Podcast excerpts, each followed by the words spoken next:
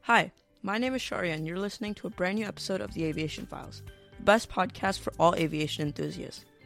In today's episode, we will discuss the arrest of thieving baggage handlers at Delhi Airport, Air France's 90th birthday, Air India's new seating options for women flying solo, and the extension of Air New Zealand's COVID flight credit. So, without further ado, let's begin.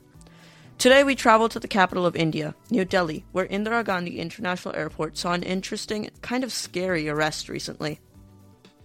Seven baggage handlers at New Delhi's Indira Gandhi International Airport have been apprehended in connection with the series of thefts encompassing valuable items such as gold, luxury watches, AirPods, sunglasses, and foreign currency. The arrest came as a response to a growing number of thefts at the airport, which had drawn the attention of officials and the local police. Deputy Commissioner of Police Devesh Mahla highlighted that baggage thefts had become an escalating concern over the past year, prompting the establishment of a dedicated team to address the issue. The investigation was initiated on, after authorities observed patterns of theft occurring during specific shifts, utilizing CCTV footage and questioning the baggage loaders from the implicated shifts. The police ultimately succeeded in bringing seven of them into custody. One of the accused finally admitted to their involvement in the thefts, confessing uh, to stealing various jewelry and selling it for cash. What's particularly striking is that the accused emphasized that they didn't act alone, indicating that they were likely a network of individuals involved across multiple airlines. The stolen, stolen items were quite diverse, ranging from golden earrings, chains, and luxury watches to AirPods, sunglasses, and foreign currency from multiple countries. These thefts generated numerous complaints from passengers. For instance, a passenger traveling from Melbourne via Singapore to Delhi noticed her gold jewelry missing after checking in for a domestic flight. In another case, a passenger traveling domestically with Vistara reported a watch worth 468,000 Indian rupees, $5,630, stolen during their flight from Delhi to Goa. The incident raises questions about the security protocols of airlines and airports.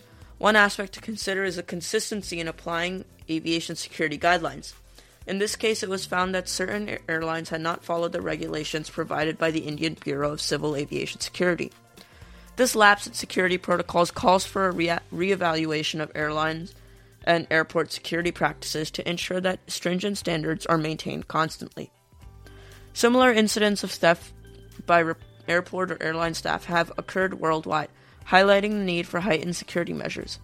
In Miami, for example, three TSA agents were arrested for fraud and grand theft after they were caught uh, pilfering items from passengers' luggage at Miami International Airport. Surveillance footage shows um, that these agents would work together to distract unsuspecting passengers and discreetly pocket items before sending the bags down the security line. This demonstration this demonstrates that thefts involving airport personnel are not isolated incidents and suggests a need for vigilance and surveillance to prevent such occurrences. To summarize, the thefts by baggage handlers at New Delhi's airport underscored the importance of maintaining stringent security measures in the aviation industry. These incidents, along with similar cases worldwide, emphasize the need for consistent enforcement of security protocols and vigilant monitoring to deter theft and maintain the safety and trust of passengers. Now, it's time to celebrate a very important birthday in the aviation industry Air France's 90th birthday.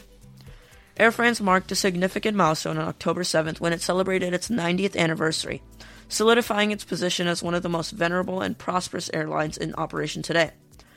The airline we recognize as Air France today came into being on October 7, 1933, a product of the amalgamation of several leading aviation companies, including Air Orient, Air Union, uh, I know I'm going to pronounce this wrong, but Société Générale de Transports Aériens and the, the Compagnie Internationale de Navigation Aérienne and Aeropostale Airlines. Air France boasts a diverse and extensive fleet of over 240 aircraft, encompassing models from Airbus, Boeing, and Embraer.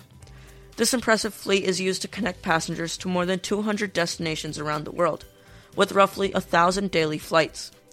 The airline has been a key player in various milestones in the in the annals of modern aviation history. Air France began its 90th anniversary uh, preparations almost a month ahead of the grand day. The festivities kicked off with an exhibition at the renowned Galeries Lafayette in Paris on September 28th and will continue until October 10th. The exhibition showcases a range of items available for purchase, including model aircraft, posters, and other iconic memorabilia. Among these keepsakes is Air France's frame vintage travel bag. The exhibition also presents unique pieces crafted by the acclaimed designer Xavier Rones, the head of the costume design workshops at the Paris Opera Ballet. Rons, or Ronze, I'm not really sure, has designed five haute couture outfits, each representing a different facet of the airline. The exhibition also features collections from Air France's partner fashion brands, including Bern- Bernardaud, Brun de Vian Tiran, Delsey, Le Parapluie de Cherbourg, and Vanessa Bruno. Throughout its history, Air France has consistently pushed the boundaries of, av- of the aviation industry. It was the first airline to embrace the world's inaugural twin engine wide body airliner, the Airbus A300, and it later became the launch partner for the Airbus A320, a leading twin engine narrow body aircraft.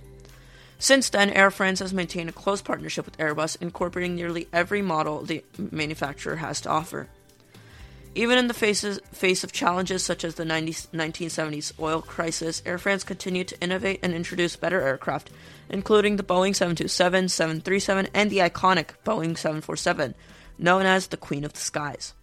In fact, you can see one of Air France's retired Boeing 747s at the Paris Air and Space Museum at uh, Le Bourget Airport on the outskirts of uh, Paris and they have one that eh, they have a 747 you can actually go inside of. I personally have never been there, but I really hope to one day.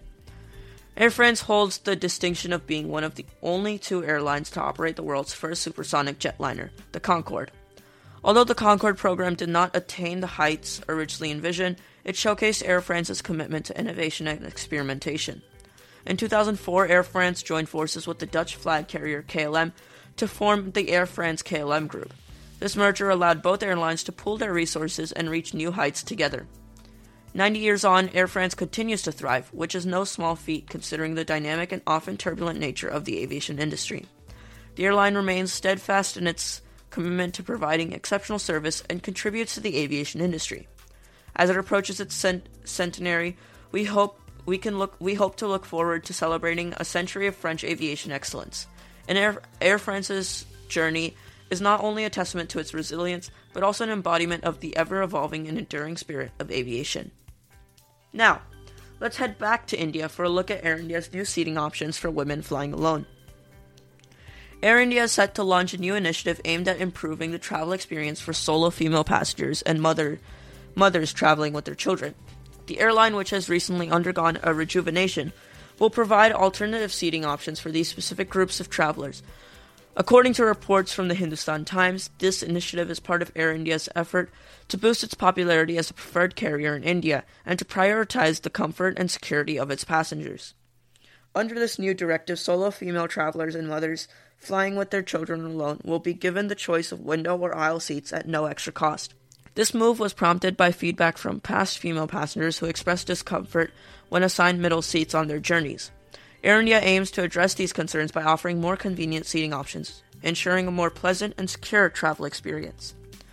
The airline staff will be given the discretion, discretion to make uh, seat assignments that best serve the interests of these passengers.